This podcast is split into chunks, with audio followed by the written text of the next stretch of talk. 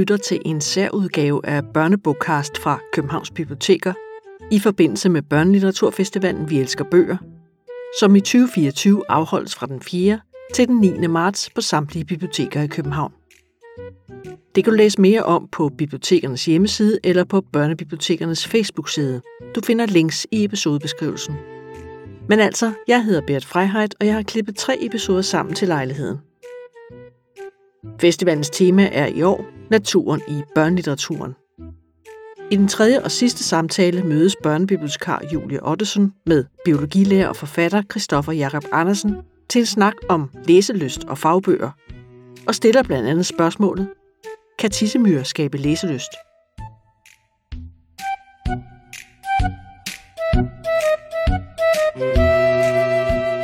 Hej og velkommen til. Øh, din vært i dag er mig, Julie Ottosen, og jeg har selskab af Christoffer Jakob Andersen. Hej Christoffer. Øh, vil du ikke præsentere dig selv? Øh, jo, det vil jeg gerne. Jeg hedder Christoffer Jakob Andersen, og så er jeg forfatter, og så har jeg fået lov til at komme herind i dag. Men du er også biologilærer, ikke? Det er jeg faktisk ikke længere. Jeg har sagt mit job op her i sommer. Jeg har været biologilærer i 22 år. Og øh, her til sommer sagde jeg mit job op, fordi at nu kan jeg næsten leve af at være forfatter. Øh, jeg kan slet ikke matche en lærerløn på nogen måde, men jeg har en rig kone, så det går lige, håber jeg. Nu må jeg se, om jeg næste år skal tilbage i folkeskolen og sige, jeg kunne ikke leve af det alligevel, men nu har jeg i hvert fald taget et år, hvor jeg prøver at se, om jeg kan være forfatter på fuld tid. Det kunne være fantastisk, hvis det kunne lade sig gøre. Okay, så du lever drømmen, det kan man sige. Ja, det synes jeg faktisk, ja. jeg gør. Det kan også være, når jeg er gået et år, at jeg så tænker, det kan jeg ikke holde ud det her. Nu er jeg helt alene hele tiden. Jeg vil tilbage og savne mine elever og mine kollegaer. Nu, nu vil vi se, hvad der sker. Ja, okay. Nå, men nu er temaet til Vi Elsker Bøger jo natur. Ja. Øhm, så har du kombineret øh, biologi og det at skrive bøger? Det har jeg jo. Så øh, jeg har jo øh, skrevet øh, ja, fem øh, bøger omkring dyr, og så har jeg, kommer der en ny en. Øh, Nå, ellers er den lige kommet, det ved jeg ikke. Øh, jeg har skrevet en om myrer også, som kommer. Det er sådan den første i en serie, som, øh, som der kommer nogle flere stykker af. Okay, der kommer flere. Okay, men øhm, den her myrebog, den øh, skal vi nok sørge for at tilknytte artiklen. Ja. Øhm, så selvom den måske ikke er udkommet endnu, når vi optager, fordi der skal også lige gå lidt tid, før bibliotekerne får den, og den bliver indgået osv., men vi skal nok sørge for, at den bliver tilknyttet, så man lige så nemt lige kan trykke reserver. Fantastisk. Okay, og, og myrer, siger du? Ja. Hvorfor det? Det er jo fordi, jo, lidt, lidt, lidt myrenørd er måske. Jeg har altid været glad for, øh, for insekter og, øh, og myrer. Jeg overvejede faktisk efter gymnasiet og studere insekter på Københavns Universitet, men så tænkte jeg, det kan man jo ikke leve af på nogen som helst måde, og så bliver jeg ikke afsted for.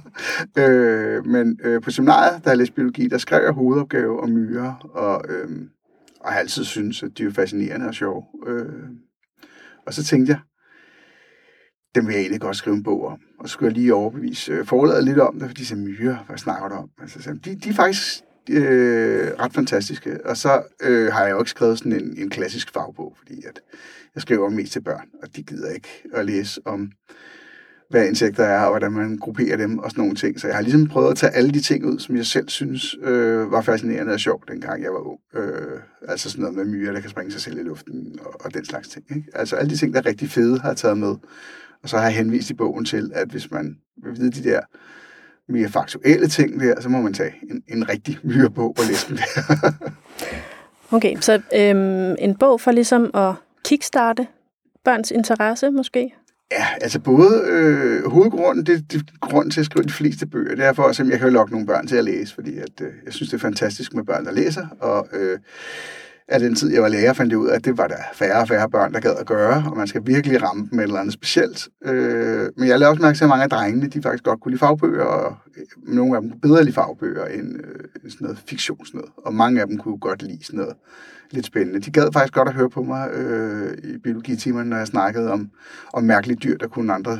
Øh, der kunne mærkelige ting, frem for når jeg snakkede om fotosyntesen. Det synes jeg ikke altid var lige så spændende. Øh, så tænkte jeg, nu prøver jeg så at skrive en bog om myrer med alle de ting, som er virkelig fede og virkelig sjove, og så håber jeg, at øh, for det første, at jeg kan få nogen til at læse, men måske også interessere sig for både myrer og også bare naturvidenskab, fordi jeg er jo også naturvidenskabslærer. Ja, men jeg øh, kan jo kun støtte op om, at flere børn bør læse, og at det skal være sjovt at læse. Øhm, men hvordan, altså, hvordan skriver man så sjovt? til børn i en fagbog? Ignorerer man fakta, eller hvad gør man? Nej, nej, det, går, det håber jeg bestemt ikke, jeg har gjort. Øh, jeg, har ikke, jeg tror ikke, jeg har ignoreret fakta, øh, men man kan jo altid, man finder hele tiden ud af, af nye ting, og, øh, og så finder man jo også ud af, når man har været, når man kommer op på et vist niveau i øh, naturvidenskab, at tingene ikke er helt så faktuelt, som man troede. Altså, jeg troede, det var ligesom matematik, at der kun var et svar på alting. Men jo mere du, du ved om noget, jo mere uenig bliver forskerne om forskellige ting og sådan nogle ting. Ikke? Og så har jeg tilladt mig nogle gange i den her bogserie at tage øh, noget fakta, som ikke alle er enige om, og som muligvis øh, ikke er 100% øh, sandt. Øh, det eneste, jeg sådan, er lidt med, det er, at jeg har skrevet, at, øh, at hvis man vejer, tager det, der hedder biomassen, som sådan en kedelig ord for, hvor meget meget alle, at det er dyr. Øh, så var myrer, er der nogen, der har regnet ud af dem, der er flest af. Og det tog jeg med i min bog, for den handler om myrer. Men der er så senere nogen, der har sagt, må vi lige se de tal. Og så dem, der har regnet det ud, har så brugt, at øh, man ved jo ikke, hvor mange myrer der er i hele verden. Man har ikke talt dem. Det kan man ikke. Så man må lave nogle beregninger. Så ser man et eller andet sted her imellem. Og så ved man heller ikke, hvor meget vejer en myre i gennemsnit. Man har ikke vejet dem alle sammen, så det er også et shoes. Så dem, der har regnet det ud, har så taget den højeste af begge tal og ganget dem sammen. Og så er der flest myrer i hele verden. Ikke? Og der er der nogle andre, der sagt, ah, men der havde det sådan lidt, okay, det er en myrebog, og der er nogle forskere, der har regnet ud, det kunne være rigtigt, det her, ikke? Der er en større sandsynlighed for, at det kører, men det synes jeg bare var lidt kedeligt at skrive, så Nå. det var myre. Nej, okay, det er lidt sjovt, for jeg ville egentlig tænke, det var nemmere at tælle køerne end... Øh... Ja, mennesker, det, altså køer mennesker og, og myrer er helt klart, det er en af dem. Det er alle enige om. Ikke? Hvor vi så ligger henne præcis, det er jo svært, fordi vi, du, selvom man kan tælle køerne, så kan du ikke gå rundt og veje dem altså, det ved jeg ikke, om man gør. Jeg ved ikke så meget om landbrug, om de vejer, der skal. Jeg tvivler på, at landmanden står op hver morgen og vejer sin køer. Ja. Ja, jeg og håber, han har, på, har du ikke? han har andet at lave. Øhm, okay, men er der overhovedet nok myrer til, at man kan skrive en hel bog om? Øh, altså sådan arter? Ja, ja, der er, øh, det er også lidt forskelligt, hvad de forskellige siger, så finder de jo hele tiden nye. Da jeg researchede til bogen, øh, der var der flest, der mente, der var omkring 14.000 arter. Øh, men jeg har hørt højere tal også. Øh, og man øh, ved det ikke med sikkerhed, fordi man finder jo hele tiden, altså insekter er så små, og de områder, hvor man undersøger dem, er jo så store, at man stadig på daglig basis finder nye insekter, og så også inklusiv nye myrearter, som man opdager. Ikke? Så man kan jo ikke sige det med, med sikkerhed, men der er mange. Øh, det er jo ikke sådan, at man, der er bare tre-fire forskellige slags, eller en slags, som nogen tror. Det er alligevel vildt. 14.000 er mange. Okay, men hvordan udvælger man så, hvilke myrer man vil have med i sin bog? Jamen, der tager man jo, så det, det er jo som udgangspunkten i bogen, så tager man det, man synes er, er det bedste. Det, som børn vil interessere sig mest for. Og det ved jeg jo ikke, hvad er. Så jeg tænkte, det, jeg synes er det fedeste, det vil børnene også synes er det fedeste. Altså, jeg har prøvet at tage ting, som... Øh, som er øh, markant anderledes. Altså det der med, at der findes nogle myrer, der springer, deres forsvarsmekanisme er at springe sig selv i luften. Det synes jeg, det er alligevel cool. Ikke? En øh, selvmordsmyre. Ja, og øh, der findes myrer, som har en, øh, en dør som hoved, og deres job er bare at stå i dør, øh, indgangen til det her myrebo her, og så sætter de hovedet ind og lukker den. Og så kommer der nogle myrer, så tapper de en særlig kode på hovedet, og så flytter den sig og lukker myren ind, og hvis koden er forkert, så lukker den igen. Øh, og det er dens job, og det synes jeg et eller andet sted er vildt fascinerende, at man bare står der og er en dør. Ikke? Øh, så, så den slags ting har jeg jo prøvet at, øh, at tage med. Sådan nogle ting, som jeg synes er, er lidt specielle og stikker lidt ud. Ikke? Ja. ja, det må være lidt et arbejde at skulle vælge altså mellem. Så, altså, der må også være en del myrearter, som bare ligner hinanden. Men ja, ja, altså, det, så er det, det, det er der også. Der som der altså, kan øh, blive sorteret fra. Øh, der er flere arter, der springer sig selv i luften. Det er kun én art, der gør. Øh, men der har jeg bare taget, at det er der nogen, der gør. Ikke? Øh, så har jeg jo ligesom valgt ud, hvad for nogle, altså jeg har ligesom har fokus på, hvad gør de?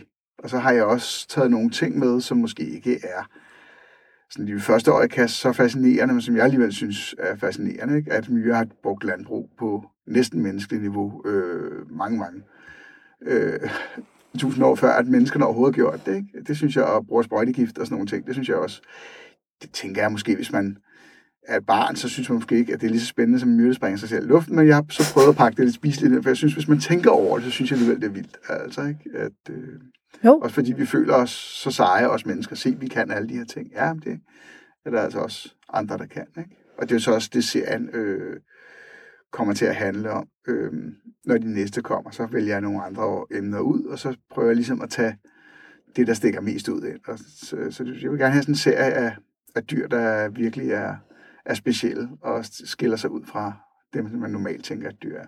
Kan du afsløre, hvad for nogle andre dyr, du sådan har i pipeline? Ja, altså jeg har skrevet to bøger, som jeg har sendt til forlaget. Nu skal de jo lige godkende det. Desværre ikke bare mig, der vælger, om en bog bliver udgivet. det er dejligt, men der er også andre, der Så ville det være så nemt at være forfatter. Det ville være super lidt, ja. Ja. Øh, men de næste to kommer til at hedde, øh, hvad kan den ene kommer til at handle om forsvarsmekanismer, og den er, det synes jeg også er virkelig fascinerende, hvad de kan der. Øh, og så kommer det til at være en om jagtmetoder. Og der er selvfølgelig ikke sådan noget med, at de bare løber fra hinanden. Det er sådan det mest klassiske, man gør. Man løber efter dyret, og det dyr, der gerne vil, beskytte sig, det flygter. Og det er jo, ja, det er lidt kedeligt, ikke? Øh, eller, det er selvfølgelig fint nok. hvis man Det, hvis det fungerer, så skal man bare gøre det. Øh, det er sådan nogle ting, som øh, der findes en, en bille, der hedder Ironclad Beetle, øh, som er øh, meget stærk. Man kan køre, den er bare meget Ja. ja. hård. Man kan køre den over med en bil på en asfaltvej, det dør den ikke af. Det kan den sagtens tåle. Og de Ja, der okay. steder, når de putter dem... Øh, når de, de har de der øh, montre, hvor de sætter insekter ind i, de har sådan nogle kasser, de putter dem ind i, så man kan se dem. Og hvis man har den her bille her, så kan man ikke stikke nålen igennem den. Den er simpelthen for stærk. Og hvis man tager en hammer og prøver at slå nålen igennem den, så knækker nålen. Så stærk er den. Så de bliver nødt til at have sådan nogle specielle boremaskiner og sidde og bore huller i den skjold, så de kan montere dem i de her kasser, de her museer, hvor de har alle mulige insekter. Altså sådan, sådan noget, ikke? Det er jo Okay, det er meget sejt. fantastisk, ikke? Ja. Og en øjle, der kan der forsvarer sig ved at skyde blod ud af øjnene i sådan nogle store stråler. Det synes jeg også er virkelig fantastisk. Det vil der helt sikkert være nogle børn, der synes, der, Så, at det er øh, alt for fedt at læse om. Ja, ja, det synes jeg også. Øhm, du har så tidligere arbejdet med den målgruppe, du skriver til. Ja. Hvor- Hvordan er det? Er det sådan ligesom en genvej, eller er det sådan... Har du brugt På det? nogle måder tænker jeg måske, at det er en øh, genvej, og på andre måder er det jo ikke, fordi at i, øh, når du står ud som lærer, så er du bare læreren. Altså, ikke? Øh, og der er du ikke nødvendigvis specielt interessant. Øh, men man kan selvfølgelig gå rundt og spørge lidt og prøve at finde ud af, eller at se på dem, hvad, hvad interesserer de sig for, når man prøver at fortælle nogle ting. Men jeg prøver altid, da jeg var lærer, og prøvede jeg også altid at ramme dem øh, et eller andet sted, finde noget, de interesserede sig for, og prøve at tilrettelægge undervisningen, så jeg kunne fange i hvert fald nogle af dem. Ikke? Det kan være svært, specielt i...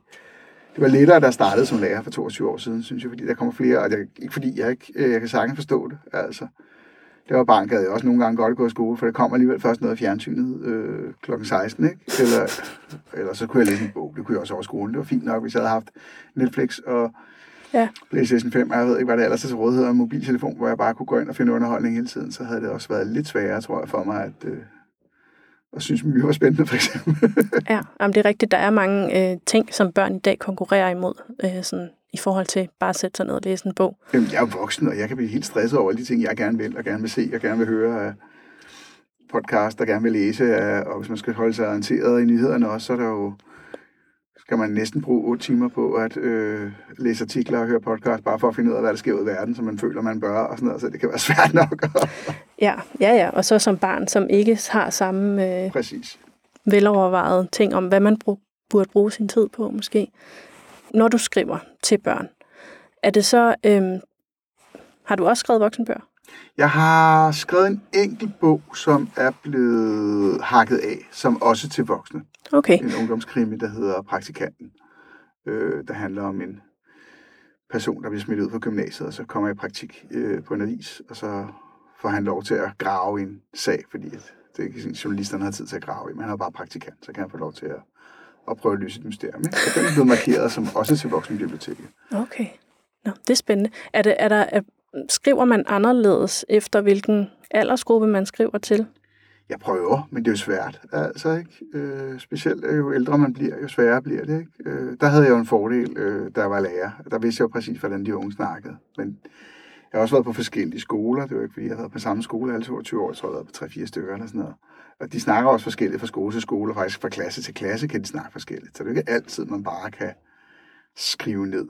Man kan ikke bare copy-paste et barn. Nej, så bliver man også nødt til, som forfatter har fundet ud af, øh, nogle gange kan man ikke bare skrive det, der er sandt. Så skal man også ligesom ramme ind i nogle fordomme hos læserne, fordi at, så de ikke bliver revet ud af den illusion. Og så kan det godt være, at jeg sidder som forfatter og siger, jamen det er rigtigt det her. Det er præcis sådan, man vil udtrykke sig, men hvis de udtrykker sig på en anden måde, end man ligesom har øh, en idé om, de skal udtrykke sig på som læser, så bliver man revet ud af historien. Og det skal man helst ikke. Man skal helst holde læseren fanget inden i historien. Så medmindre jeg har en pointe med det, så skal jeg ikke skrive noget, der måske er faktuelt rigtigt, bare for at pointere, at jamen, Så noget, hvor det bliver så generelt, men samtidig genkendeligt, at læseren er med. Kan man sige det? På en eller anden måde, ja. Ja. Ja. Øhm, jeg har jo, nu afslører vi lige noget, jeg har fået, simpelthen fået lov til at læse Myrebogen, så det har jeg selvfølgelig gjort. Ja. Så alle de dumme spørgsmål, jeg stillede før, det var selvfølgelig bare for, læ- for lytterens skyld. jeg er jo også lidt en myreekspert nu, så. Øhm, men du skriver også, jeg synes, du skriver med en humor i bøgerne.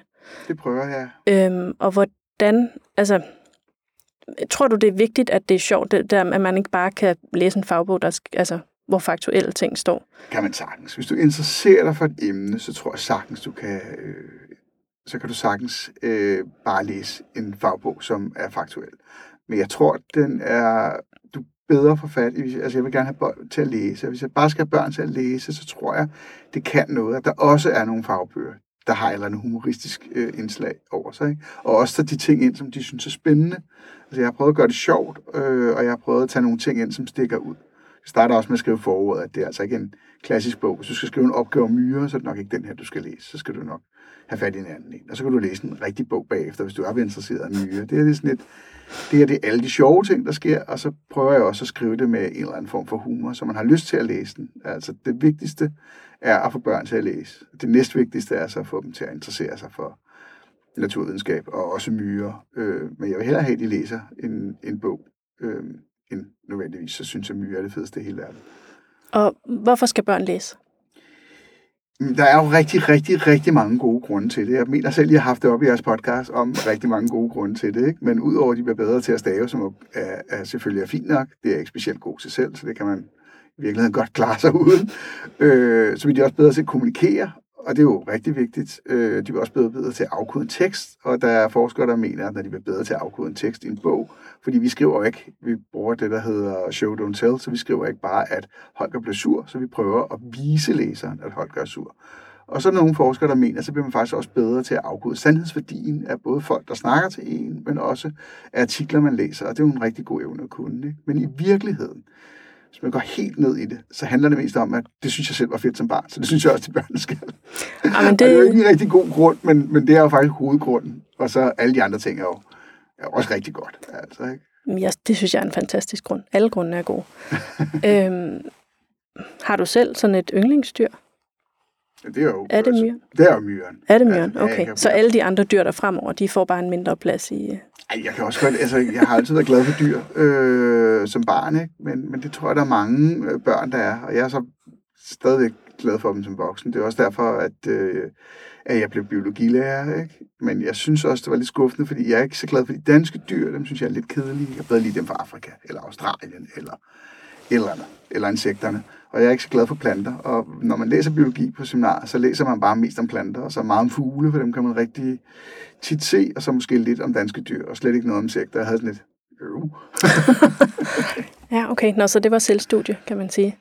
Ej, det er jo fint. Du laver en masse generelle ting, som du kan bruge omkring det, ikke? Og jeg synes faktisk også, fordi så nørdet er jeg, at sådan noget som fotosyntese, som min elevpleje havde, det synes jeg faktisk også er spændende og sjovt. Og biokemi, og hvordan stoffer bliver transporteret rundt ind i et træ, det synes jeg også var spændende. Men hvad træet hed, og hvor det voksede hen, det var faktisk ret ligeglad med. Øh, så mere interesseret i, hvem der rent faktisk bor i træet måske også. Ja, ja, helt sikkert.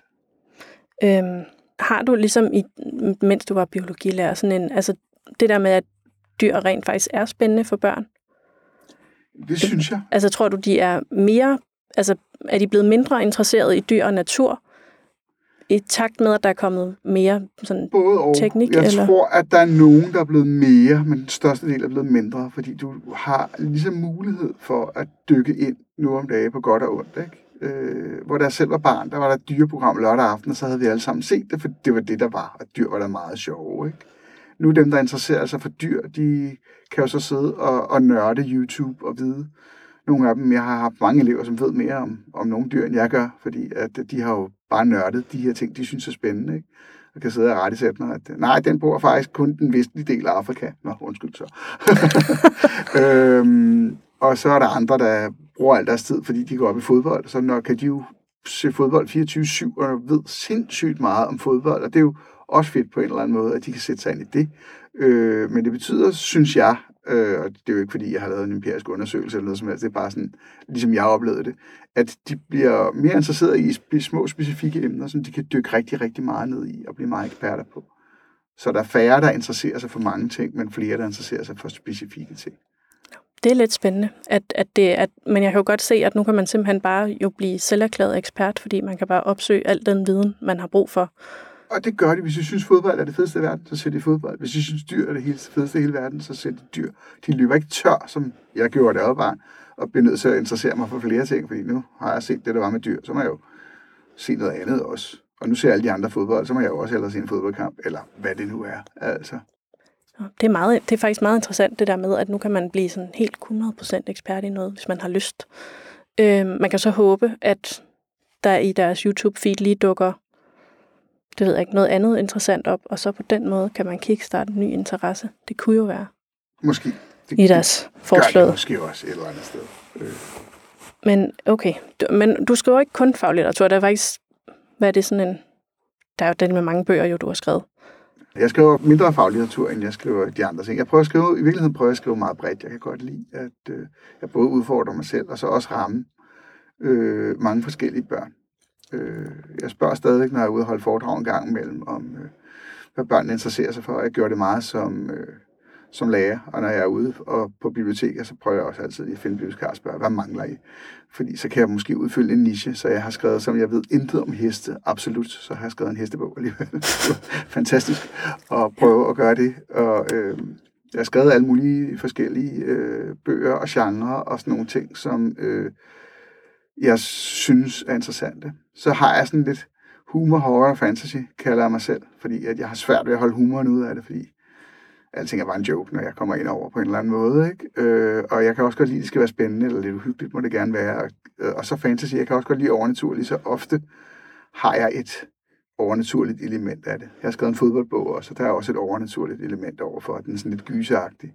Og øh, min hestebog skulle der have været et overnaturligt element indenover, men det blev så skrevet væk, da jeg havde lavet synopsen og sad og trimmede den igennem for at få sådan en mere strømlignende historie. Ja. Så havde jeg alt det overnaturlige, alt det, jeg gerne ville skrive, var væk. Og så til sidst stod jeg tilbage med en helt normal hestebog. Så jeg tænkte, nå, nå så er det, jeg må skrive jo. Okay, jamen det er meget interessant. Øhm, at man sådan bare lige må sortere det overnaturlige væk, det kan jeg godt lide. Og man er nødt til at strømligne jo, ja. så, så du har en, en stringent historie. Først så putter jeg, når jeg skriver en bog, så plejer jeg at brainstorme, putte alle de ting ind i den, jeg gerne vil have med. Og så begynder jeg at lave en historie, og der bruger jeg bruger det ikke slavisk, men jeg bruger lidt berettemodellen. Det kan jeg godt lide. Jeg synes, at øh, nu bliver det meget sådan fagteknisk nørdet, men, men altså, jeg kan godt lide den der Hollywood-model, hedder den også med, at det ligesom er en begyndelse, en midte og en slutning, og der er sådan en klar spændingskurve gennem historien. Så bliver man nødt til at skære ting fra, så der ikke er alle mulige historier, der stikker i øst og vest. Øhm, og så røg alt det overnaturlige væk fra, øh, fra Hestebo. Fra Hestebo. Ja, jamen, den skal vi nok sørge for os optræder i artiklen. Øhm, kommer nok ikke til at tilknytte alle 40 bøger, men der er et link til dit, øh, til dit forfatternavn, som man bare kan trykke, og så kan man se alle Så kan bøger. man komme ind. ja. Øhm, hvad har været det sværeste at skrive?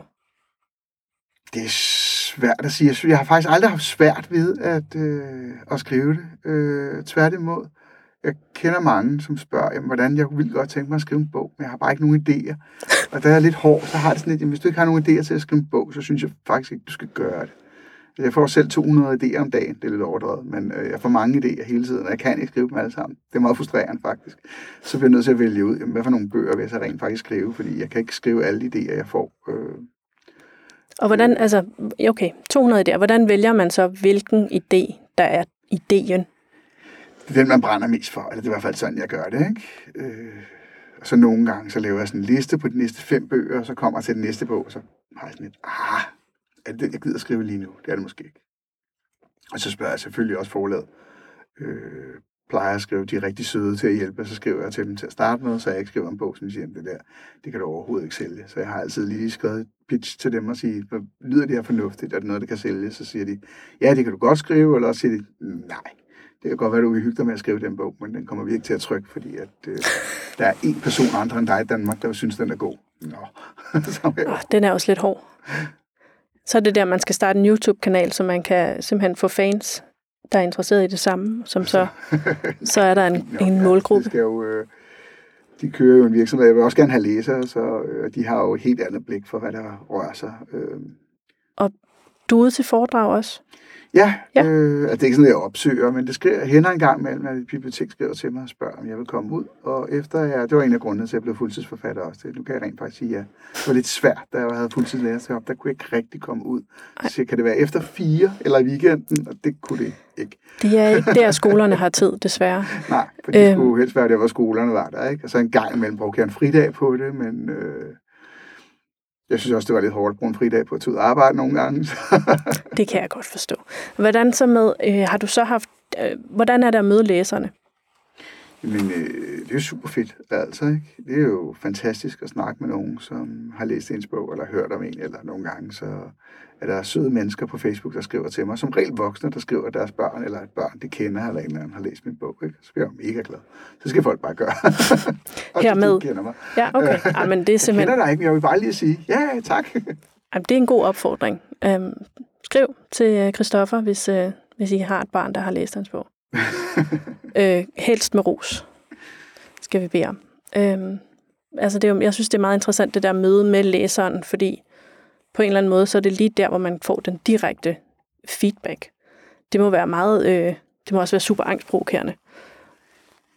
Altså, det, det, nej. Eller hvad, når man har skrevet så mange bøger, så er man, så Nej, man det er mere, til fordi det. jeg har været lærer i 22 år, ikke? Og øh, oftest øh, har jeg blandt andet haft, jeg har haft mange syvende klasser, ikke? Og der øh, De er hardcore. ved du, du kommer ind til en klasse, som i bund og grund ikke gider at høre, hvad du skal fortælle dem. Og du skal overbevise mig om, at det er fedt, ikke? Så, øh, så jeg er ikke så bange for læsere, der rent faktisk har læst min bog. Så er vi blevet tvunget til det, for jeg er lidt vant til det på en eller anden måde.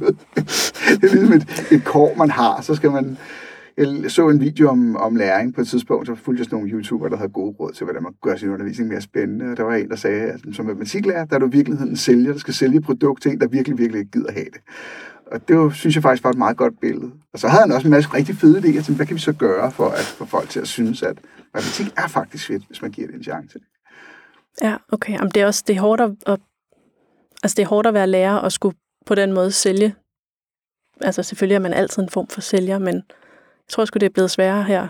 Men, det, men det, det er man jo, ikke? og så må man jo gøre det. Og det skal- bliver man nødt til at, at, at, at kunne lide på en eller anden måde, også hvis man er lærer. Ikke? Ellers så skal man nok ikke være lærer, øh, fordi du skal ud og, og sælge et eller andet, som, som eleverne ikke gider have. Men det er også fedt, når det lykkes, og det gør det jo en gang imellem. Ikke? De Jo. er jo i bund og grund meget søde, når, øh, når det kommer til stykket. Og nogle af dem kan jo også se, de er fornuftige nok, kan godt se, okay, jeg synes, det her det er kedeligt, men jeg kan faktisk godt se værdien af det, jeg bliver nødt til at lære det. Og så er der nogen, der siger, men mor siger, at jeg skal altså gøre det. Det er jo. Ja, men øh, mødre de er guld værd til lige at skubbe på derhjemme. Det er helt sikkert. Så Myrebogen er den næste bog, der udkommer. Ja. Er der, øh, er der andet på... Er det er sådan efterfølgende, det bliver resten af dyrebøgerne, eller kommer der også noget Nej, der kommer faktisk, øh, der ligger to i pipeline efter Myrebog. Øh, der kommer en øh, fodboldbog, jeg har skrevet, min næste fodboldbog, der hedder FC Døden, der handler om nogle børn, der skal spille fodbold med døden, for at redde deres ven, som er blevet kørt over og ligger i koma, og så tager de ned i dødsriget og udfordrer døden til at øh, få deres ven tilbage. Og det har de fundet ud af, at man kan, man kan spille med døden. Og de har også fundet ud af, at man selv må vælge. Døden er sådan lidt... Det er de set på film, så må det være rigtigt, ikke? Ah, okay. Så døden går så med til det, fordi de siger, okay, så dør vi alle fire, hvis, øh, hvis vi fejler. Så siger døden, "Ah, okay, så er I alligevel dedikeret. Og siger de, så vælger vi fodbold, for du kan garanteret ikke spille fodbold. Så må døden jo lave et hold af, af folk, og se om han kan lave nogen, der kan spille fodbold mod de der fire børn der. Det lyder øh, både morsomt og skræmmende og meget spændende. Så jamen, det håber jeg. Det var, det var ideen. Det er humor, horror og fantasy. Ja, jamen, præcis. Og den næste, der så kommer, jeg tror måske, den kommer før FC Døden. Jeg kan ikke helt huske på. Øh, det er en, der hedder Fortæl den igen, nu med pirater. Som var en historie, jeg var lidt usikker på, om forlaget ville give mig lov til at skrive, men det gjorde de. Øh, for jeg synes, det kunne være mega sjovt at skrive den. Jeg har skrevet fire historier, der som sådan ikke har noget med hinanden at gøre, som ligesom er den første del af bogen. Og resten af delen af bogen, der fortæller jeg så de samme fire historier igen, og fortæller dem fire gange i alt. Altså hver historie, så der er 16 historier. Men så har jeg skiftet hovedpersonen ud med alle historierne. Så de første fire historier er sådan en helt normal historie. Altså, den første handler om en far, der bliver vikar i en børnehave, for der er ikke nogen vikar, han skal have passe børn. Han er vel fri den dag, og så er en masse ting, der går galt. Ikke? Øh, og så er der en historie, der handler om en dreng, der starter til fodbold, og han ved ikke rigtigt, om han gider gå til fodbold. Han vil hellere spille computer, men hans mor siger, at han skal røre sig. Ikke? Og så har jeg skiftet dem ud bagefter, så skrev alle historierne igen, hvor jeg puttede en superheld ind som hovedperson i stedet for, og en pirat ind som hovedperson, og så en detektiv ind som hovedperson. Og det er den samme historie, men alligevel ikke, fordi at hovedpersonerne reagerer på en helt anden måde og gør nogle helt andre ting. Og opdager nogle nye lag af historien, fordi de reagerer på nogle andre ting. Ikke? Det synes jeg selv var, var rigtig sjovt, og øh, forladet synes også, det var en sjov idé. Så, øh, så det glæder mig meget til, og fordi jeg er lidt usikker på, hvordan folk tager imod den, fordi det er, sådan, det er en klassisk roman på en eller anden måde. Ja. Men, øh, og det lyder som et sjovt greb. Øh, måske også noget, man kunne bruge noget dansk lærerundervisning. Det håber jeg lidt. Det havde jeg lidt ja. i baghovedet, da jeg skrev den, at jeg tænkte, det kunne også være, men jeg er jo uddannet dansk lærer. Jeg har undervist i dansk en gang imellem, men mest i sådan nogle projektuger, hvor, der, ja. hvor vi har lavet, så har vi haft noget dansk undervisning. Ikke? Jeg har jo ikke haft et, en dansk klasse, så jeg ved jo ikke helt, om dansk lærer tænker, at det er åndssvagt, det der. Eller, det havde været fint, hvis det havde været socialt realistisk, men ikke en superhelt, vel? ah, man kan håbe, at de kan springe det der socialrealisme lidt over. Det var måske også mere fra min egen side. Det var der selv gik i skole, der skulle det altid være socialrealistisk i timerne. Ja, sådan, jeg har indtryk af, at, at, at, at sådan er det stadigvæk i udskolingen en gang imellem. Øh, I hvert fald, når jeg sådan hører, hvad de værk læser. Øhm, ja. Men og hvilken aldersgruppe er det til? Det er mellemtrinet. Begge to. Det er det, jeg skriver mest. Jeg skriver de fleste af mine bøger til mellemtrinet. Ikke? Altså i virkeligheden, det er noget forladet siger. Øh, I virkeligheden, så synes jeg jo, at mine bøger kan læses fra 8 år til 99, for alle kan læse mine bøger, men det er jeg godt klar over, måske er helt rigtigt. Men alligevel, jeg synes godt, at voksne kan læse mine bøger også, men jeg ved godt, det er børnebøger. Ah, Jamen, det kan være, at vi, skal, øh, at vi skal slutte på den opfordring til, at man skal læse dine bøger. Bare man er fyldt 8, så skal man bare gå i gang. I virkeligheden, så skal man bare læse en bog. Det skal altså, man. Man skal helst læse en af mine, men hvis man nu hellere vil læse en anden bog, så er det også okay. Altså, folk, der læser, det er bare godt, så det er det, er det de skal gøre. Det er en god opfordring. Tak, fordi du kom.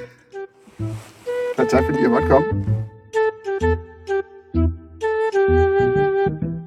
Hermed slutter den tredje og sidste podcast i forbindelse med Børnelitteraturfestivalen Vi Elsker Bøger, der løber fra den 4. til den 9. marts 2024 på samtlige biblioteker i København. Vært og tilrettelægger var Julie Ottesen, og jeg, Bert Freiheit, har klippet det hele sammen.